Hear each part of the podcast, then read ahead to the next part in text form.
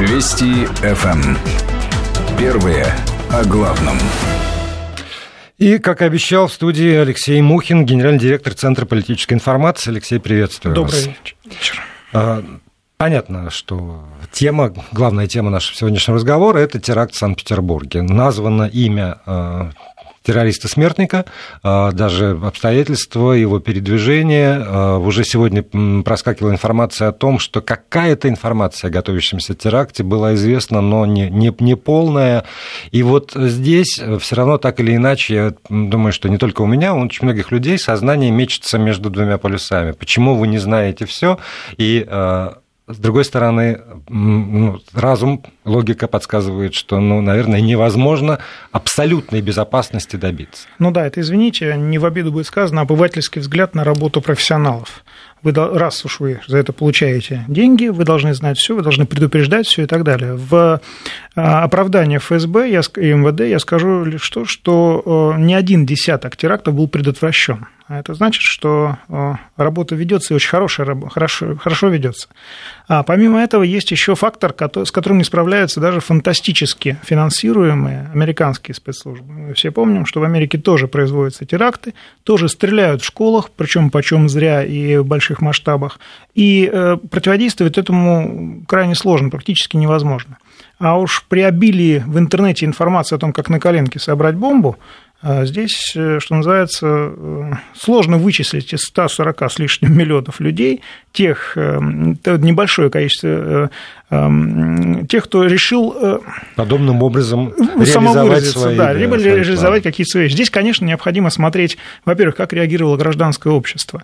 Обратите внимание, что мы, находясь, ну, что уж тут говорить, в условиях информационной войны достаточно долгое время, у нас изменилось мышление. Мы мыслим сейчас э, военными категориями, мобилизационными категориями. Вместо того, чтобы бежать в панике а, э, стадом, люди бросились помогать раненым, люди э, более-менее спокойно отреагировали, если можно так вообще употребить этот термин, на происходящее, и э, не то, что паники в городе не было, волонтерство, что называется, зашкаливало. Это, а вы думаете, кстати, что радует. это результат как раз мобилизационной повестки? Абсолютно точно. Или э, вот очень многие говорят, ну, поскольку это город родной, очень многие говорят о том, что вот это, это, это дух, это, это, как написала одна моя приятельница в ленте, Ленинград ожил в Нет, эти дни? можно, конечно, немножко посыпать совсем не соли, а, а сахар на раны, можно сказать, что это, да, это город и так далее. Но обратите внимание, что подобного рода тенденции, тренды проявляются практически везде.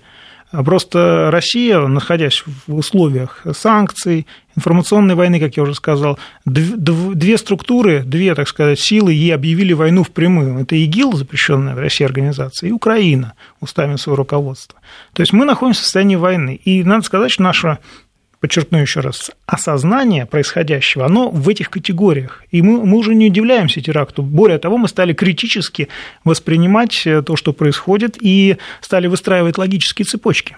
В этой связи я думаю, что а, это э, свидетельствует о том, что налицо признаки зрелого гражданского общества. Если это логические цепочки, это вот тоже одна из, э, одно из впечатлений вчерашнего дня, как, как много а, людей, находящихся на разных а, сторонах баррикад, если так можно сказать. Среагировали там, правильно, сре... скажем так. И среагировали иногда странно. То есть сразу кто-то успел высказать обвинение в сторону той же Украины, э, сразу кто-то успел высказать обвинение в сторону оппозиционных сил внутри страны, равно как с противоположной стороны сразу кто-то успел высказать обвинение, это начиная от Путина и заканчивая там, не знаю, э, какими-то еще силами, которые, которым выгоден конфликт. Вот если, это вот кому выгодно. Если рассуждать философски, все в этом мире связано. И, конечно, все правы, но и все катастрофически неправы. Я вообще поймал себя на том, что я, во-первых, разочаровался в людях вчера, но и одновременно я восхитился людьми и а, обрел уважение к ним то, как среагировали петербуржцы, то, как среагировали остальные жители страны, да и за рубежом тоже, все это было очень и очень здорово. Как-то, знаете, вот это не болезненная реакция была, да, это была здоровая, здоровая реакция. реакция. Совершенно верно. Болезненная и... реакция как раз была больше со стороны а, политиков, разного ранга. Э, и ну, по понятным у, причинам, у, прямо скажем. Увы, политологов и политтехнологов. Самый, самый основной тезис, который я слышал, ну вот вы полезли в Сирию, вот типа теперь получите. а, за бортом остается тот факт, что в Сирии как раз решается эта проблема, потому что если бы, на минуточку давайте представим, мы не полезли в Сирию, Асада свергли, жестоким образом его казнили, вырезали его семью, а это произошло бы, смотри пример Муаммара Каддафи, и на территории Сирии воцарился бы кто? Так называемое исламское государство, запрещенная в России организация, которая тут же начала бы экспорт что называется, террора во все страны, куда только дотянется, что называется. Теперь, внимание, вопрос. Так что же мы там делаем в Сирии? Мы спасаем ваши, как бы сказали в США, жизни, понимаете, жизни, да. да, будем так называть это. На ту же, на ту же вот, букву, да. Совершенно верно. Поэтому я думаю, что вот несостоятельность этих э, камланий относительно того, что ну вот мы полезли в Сирию, получили, она э, разбивается очень легко потому что до Сирии были теракты, и после Сирии теракты, к сожалению, будут. От этого никуда не деться. Важно отношение к этому. Как только теракты перестанут быть инструментом воздействия на массы, там, форми... как только они перестанут формировать общественное мнение, поверьте мне, они, они, их никто и не будет производить, потому что это будет неинтересно, найдут другие способы. Да, но вот реакция на, на, на эти акты. И вчера уже снова раздались голоса, и очень много как раз из депутатского корпуса, что надо, значит, еще ужесточить а, смертную казнь законодательство, вести, да. вести смертную казнь, еще больше ограничить возможности для там, каких-то ну, передвижений, собраний и прочего, прочего, прочего. И в общем, опять же, по-человечески понятно. Особенно, когда ты законодатель, как будто тебе кажется, ты должен тут же из себя извергнуть Нет, ну, ну, какой-нибудь да. законопроект и минутной реакции. Это линейное мышление. Да, с другой да. стороны, если мы говорим, ну, правда, о том, что вот это, то, о чем вы сейчас сказали, как только теракты перестанут воздействовать. И, боюсь, и таким образом тоже. Когда, да? как, потому что тоже это можно считать проявлением такой по панике среди тех, кто вынужден принимать решения. Так этого не будет. И вот э, здесь вопрос к вам и как политологу, и как политехнологу. Э, все равно государство должно реагировать, но оно может реагировать раз по-разному. С вашей точки зрения, как, какова должна быть реакция Две самых важных составляющие. Первое – это контроль со стороны спецслужб. Их необходимо очень хорошо финансировать, их необходимо а, а, технически оснащать так, чтобы это было действительно по последнему слову техники. Причем здесь, к сожалению, для нашего российского производителя здесь не должно быть а, выбора «давайте покупать отечественное», нужно покупать лучшее из мировых аналогов. В этой связи я думаю, что э, вот правительство э, должно сказать свое слово при оформлении следующего бюджета, чтобы этот вопрос был закрыт. Помимо этого, должна быть профессионализация спецслужб и специальных специализированных подразделений, которые занимаются профилактикой экстремизма, терроризма, и так, и криминала и так далее.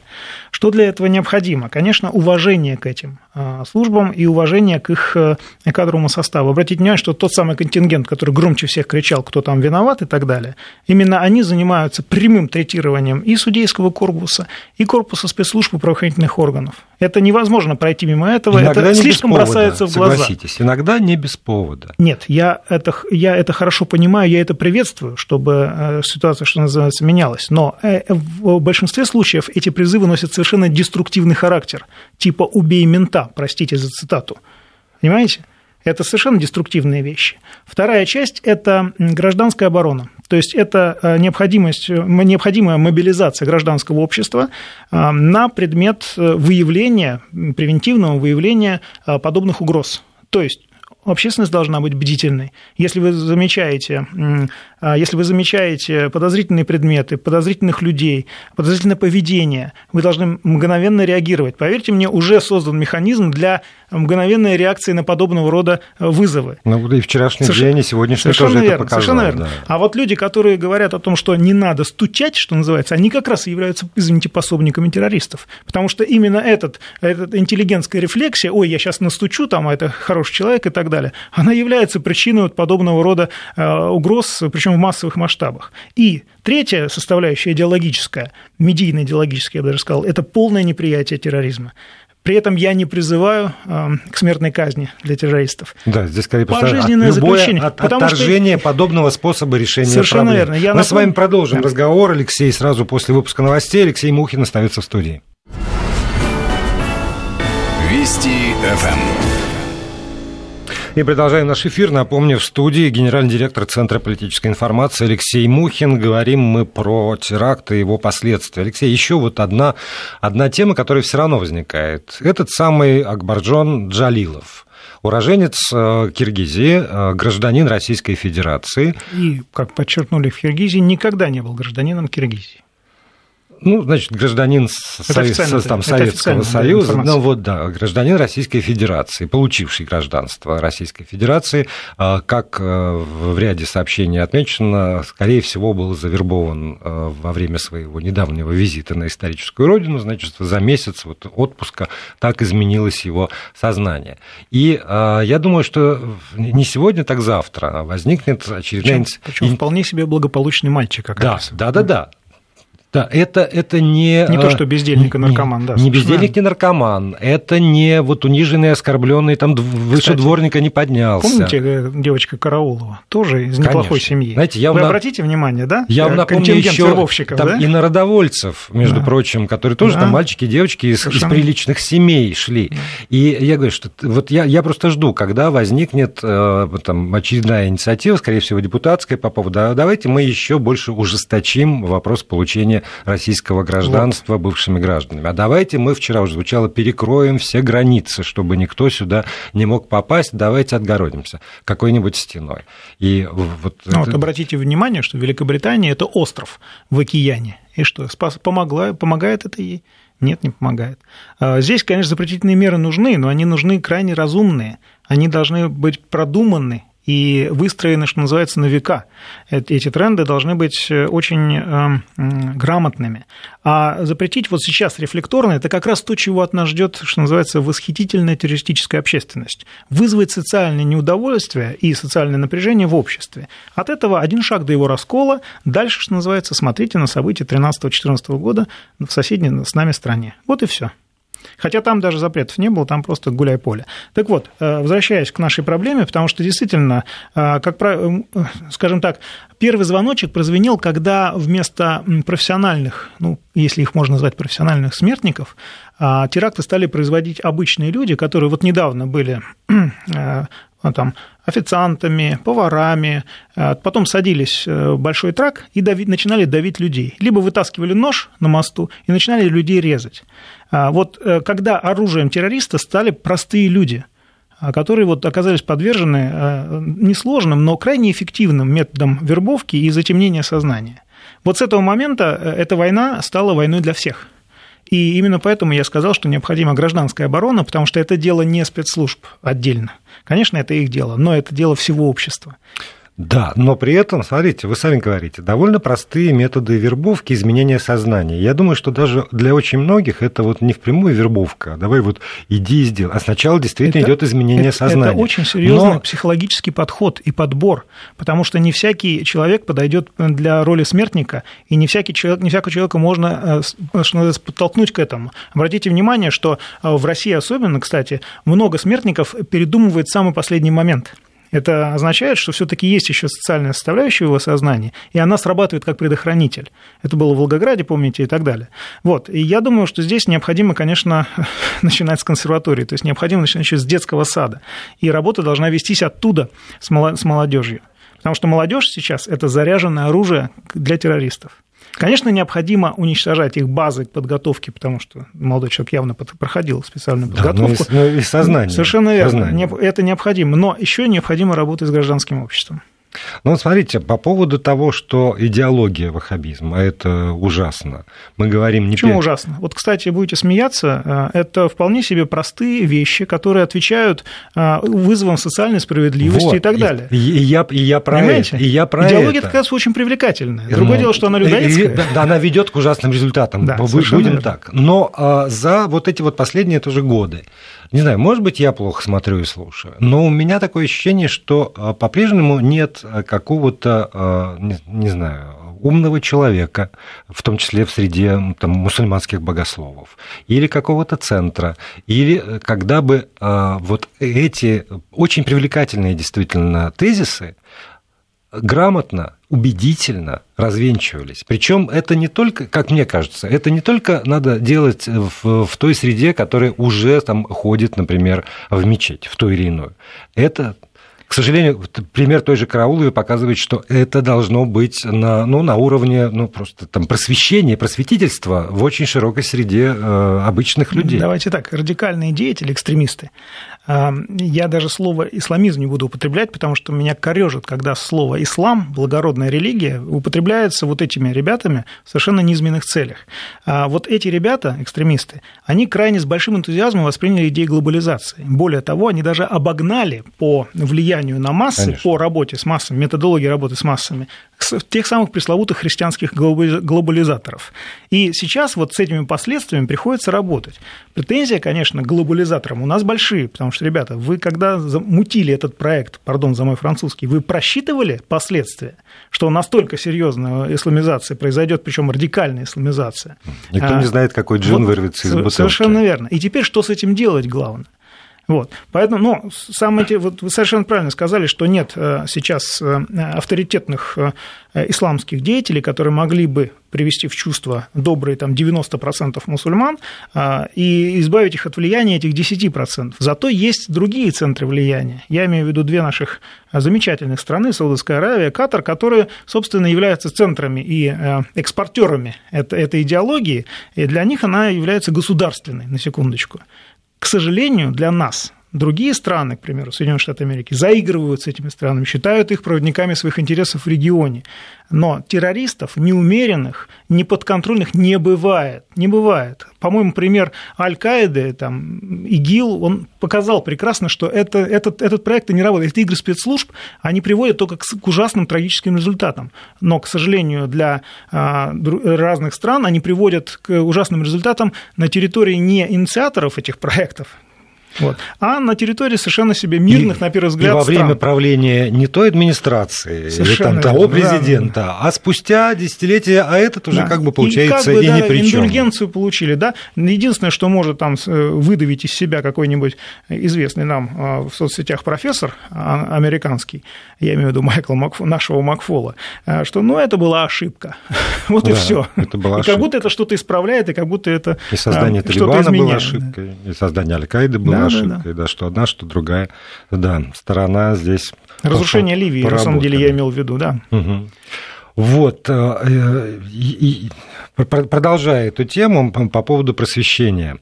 Э, не дай бог, если вот то, о чем вы говорите, и, и то, что касается гражданской обороны, и то, что, мне кажется, было бы вполне разумно, ну, хотя бы на уровне вот этих вот уроков, так много так, ломали копий по поводу вводить уроки религиозного просвещения под разным названием в школе или не вводить.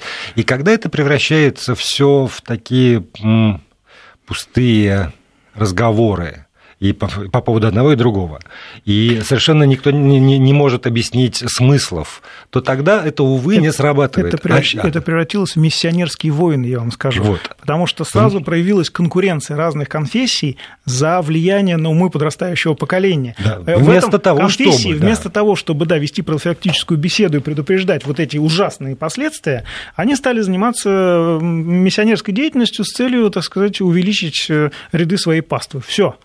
Вот это, кстати, претензия к нашим уважаемым конфессиалам. Это, это, это, это самым разным. Да, совершенно верно. Самым да, разным. я не имею в виду кого-то конкретного. Хотя, хотя как будто бы, как, ну, если смотреть на, на, иде, на саму эту идею в чистоте, из этого действительно можно делать. Потому что, да, с самых молодых ногтей ребенку начинает рассказывать потихонечку, и тогда действительно можно внедрять и ответы на эти сложные вопросы, и дискутировать. Но было бы кому дискутировать, знали бы, как дискутировать, а для этого все таки какие-то, еще раз повторяю, умные люди, богословы, что с одной стороны, с исламской, что, что с христианской, должны как-то между собой договориться и определить, а ради чего, ребята, мы? Мы вот это для чего все делаем? Конфликт в обществе, к сожалению, слишком глубок, и избавиться от него вот так просто щелчком пальцев не получится. Я вам расскажу случай из моей собственной практики, из моей моей жизни частной. Я крестил дочь в одном соборе, не скажу какой, он довольно известен, а кафедральный. На секундочку. Кафедральный это, это очень важно, то, что важная деталь, что называется. И когда происходил процесс крещения, э, батюшка просто произнес проповедь, хорошо бы о христианских ценностях, но он произнес проповедь против ислам, ислама честно говоря, у меня не то, что челюсть отпала, uh-huh. у меня просто я был крайне удивлен этим и даже в чувствах вышел из церкви Мне кажется, это лишнее на крещении христианских душ заниматься вот такими делами. Да, и и с далеко идущими, увы, последствиями. Это, это может быть. Хорошо, что вышли из церкви, но не навсегда, я надеюсь.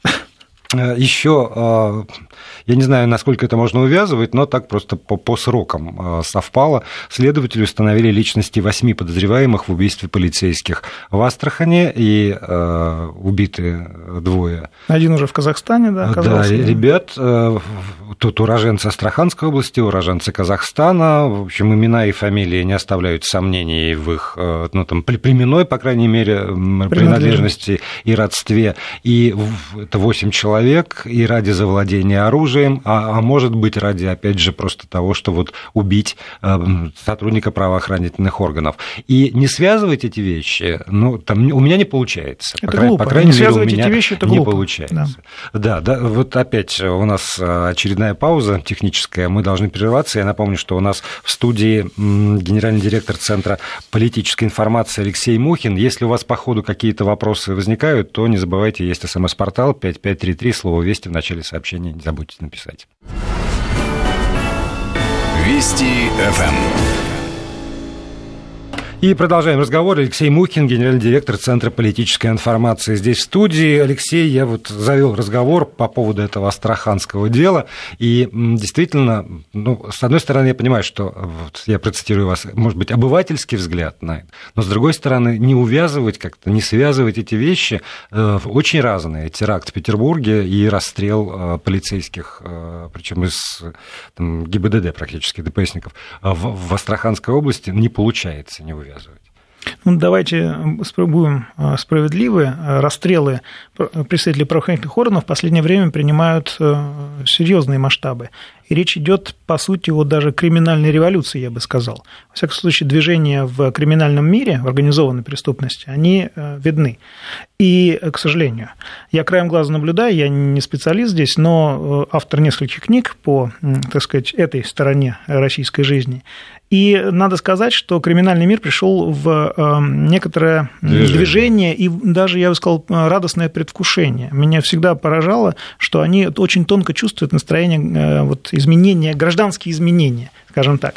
То есть предчувствие вот э, определенных надломов, где можно поживиться хорошо и так далее. Вот сейчас как раз такой момент, что меня, честно говоря, настораживает и даже немного пугает, потому что ровно такие моменты случались в э, поморотной истории, э, поворотные периоды России, истории российского общества в 90-х годах, а, там еще в определенные периоды, когда действительно э, криминал э, сначала рвался к собственности, потом рвался во власть. К счастью, в начале нулевых этого удалось нейтрализовать, но вот сейчас он, э, криминал оживился опять.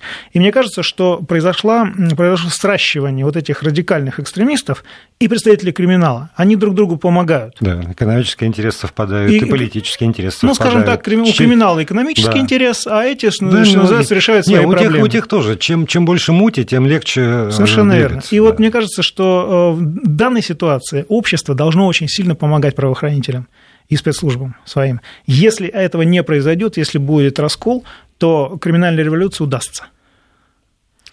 В очередной раз. В очередной раз. В очередной раз ставится, все, все острее возникает вопрос, который тоже во мне, ну, я честно скажу, болит уже много лет. Это отсутствие доверия.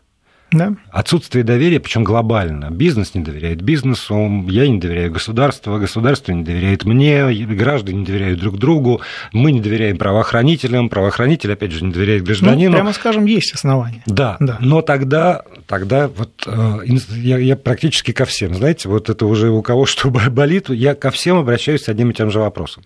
Есть ли сегодня инструмент, который позволит снизить уровень недоверия в нашем обществе. Каков он, из какой области он хотя бы? Есть ли по этому поводу ну, хоть какие-то а, более-менее рациональные э, размышления? Доверие есть продукт э, очень долгого общения. Вы заметили, не зря есть такая поговорка «я с ним пуд соли съел».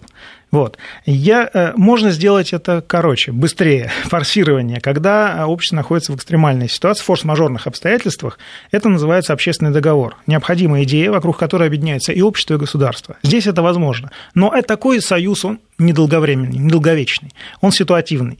Как только исчезают условия, он распадается, как правило. Вот в нулевых годах это, был, это была идея объединения страны, то есть возвратная. Если в 90-х годах это был распад и дезинтеграция, то в нулевых годах интеграция. Помните, введение федеральных округов да. Да, и так далее, приведение федерального законодательства в соответствии с региональным, наоборот, и даже отмена выборов губернаторов да. не была воспринята, Все. ну так, болезненно. Был консенсус, да. да. Сейчас, э, после тучных нулевых, э, он немножко стерся. И вот эти радикалы, криминал, они мгновенно почувствовали, что между государством и обществом пробежала черная кошка.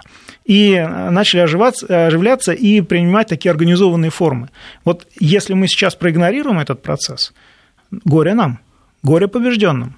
Если мы э, опять заключим хотя бы ситуативный союз с государством, то мы преодолеем это. А в условиях внешнего давления это вообще, что сам Бог велел. Иначе мы разлетимся на несколько кусков еще раз. Советский Союз разлетелся на несколько кусков, и Россия может разлететься. Думаете? Но, но при этом, смотрите, вот с одной стороны госпожа Яровая, с другой стороны госпожа Мизулина в подхват говорят о том, что не надо говорить что громко про борьбу с коррупцией, это может как раз деструктивно действовать на общество. Но это, с другой вы, стороны, это выдернуто из контекста слова. Да, Совершенно верно. Я, Хотя я, можно понять. Я, можно про, понять. я про заголовки. Я про да, заголовки, да. которые читает основная масса людей, читающих. Да. Там в, в тело статьи и в подробную значит, расшифровку доклада да. не погружаются. А в заголовок выносится именно это. Я э, специально сгущаю краски и подчеркиваю, да. что сегодня время заголовков. Вот, увы. С другой стороны, э, сегодня суд э, арестовал бывшего главу Удмуртии Александра Соловьева. Вот, и, и опять значит, вбрасывается эта самая тема. Связали и доставили да, в Москву. Да, где баланс? Есть ли он действительно разумный баланс а между я, тем, что там, а государство не... здесь вот борется, а здесь вот оно не а должно громко вот, говорить? Я вот, например, дисбаланса в вот этой хорошавинской модели я не вижу. Как раз наоборот, это очень хороший такой педагогический ход и акт.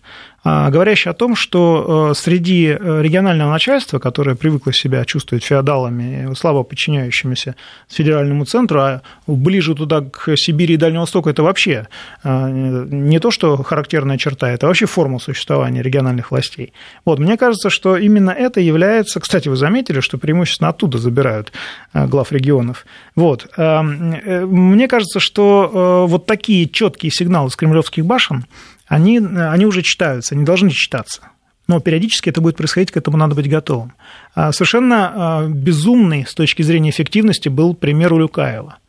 Алексея, арест Алексея Улюкаева. Я считаю, что подобного рода вещи должны не то что регулярно производиться, но а, люди должны понимать, что это нормальная практика. Не что-то из ряда вон выходящее, когда вот такое происходит и вау, эффект наступает. Нет, это должна быть нормальная практика. И в этой связи начинает меняться сознание. Оно из коррупционного превращается в антикоррупционное. Потому что, простите, я убежден, в 90-х годах наше советское сознание сломали, просто выкинули и вставили нам мозги, которые были совершенно коррупционны. Я помню себе, я, я на собственном опыте говорю. Да, но только... Зачем в, нулев... вы, вы в нулевых же... годах? Это приобрело, скажем так, э, определенный лоск, мы стали себя оправдывать, что да, это такое поведение, это вот надлом после 90-х, все такое. Но в сейчас это уже, это, уже, это уже проблема, с этим уже нельзя мириться. Это болезнь, которую необходимо лечить. Необходимо, но вы тоже знаете официальные данные, которые недавно привели правоохранители. За прошлый год средний размер взятки в России вырос на 75% Опасно. и, это, и, и достиг это уже каких-то таких денег, которые в моем сознании не помещаются. Совершенно верно. Ну и слава богу, на самом деле, потому что вот э, то, что мы перестали, многие люди перестали платить взятки, просто вот так мелкие взятки врачам, там, полисменам и так далее. Чиновникам, чиновникам да. Справки, да. Это, мне кажется, это крайне важным. Это, вот этот тренд нужно всячески поддерживать и э, поощрять. Потому что это как раз э, свидетельство, первые симптомы смены коррупционного сознания на антикоррупционное.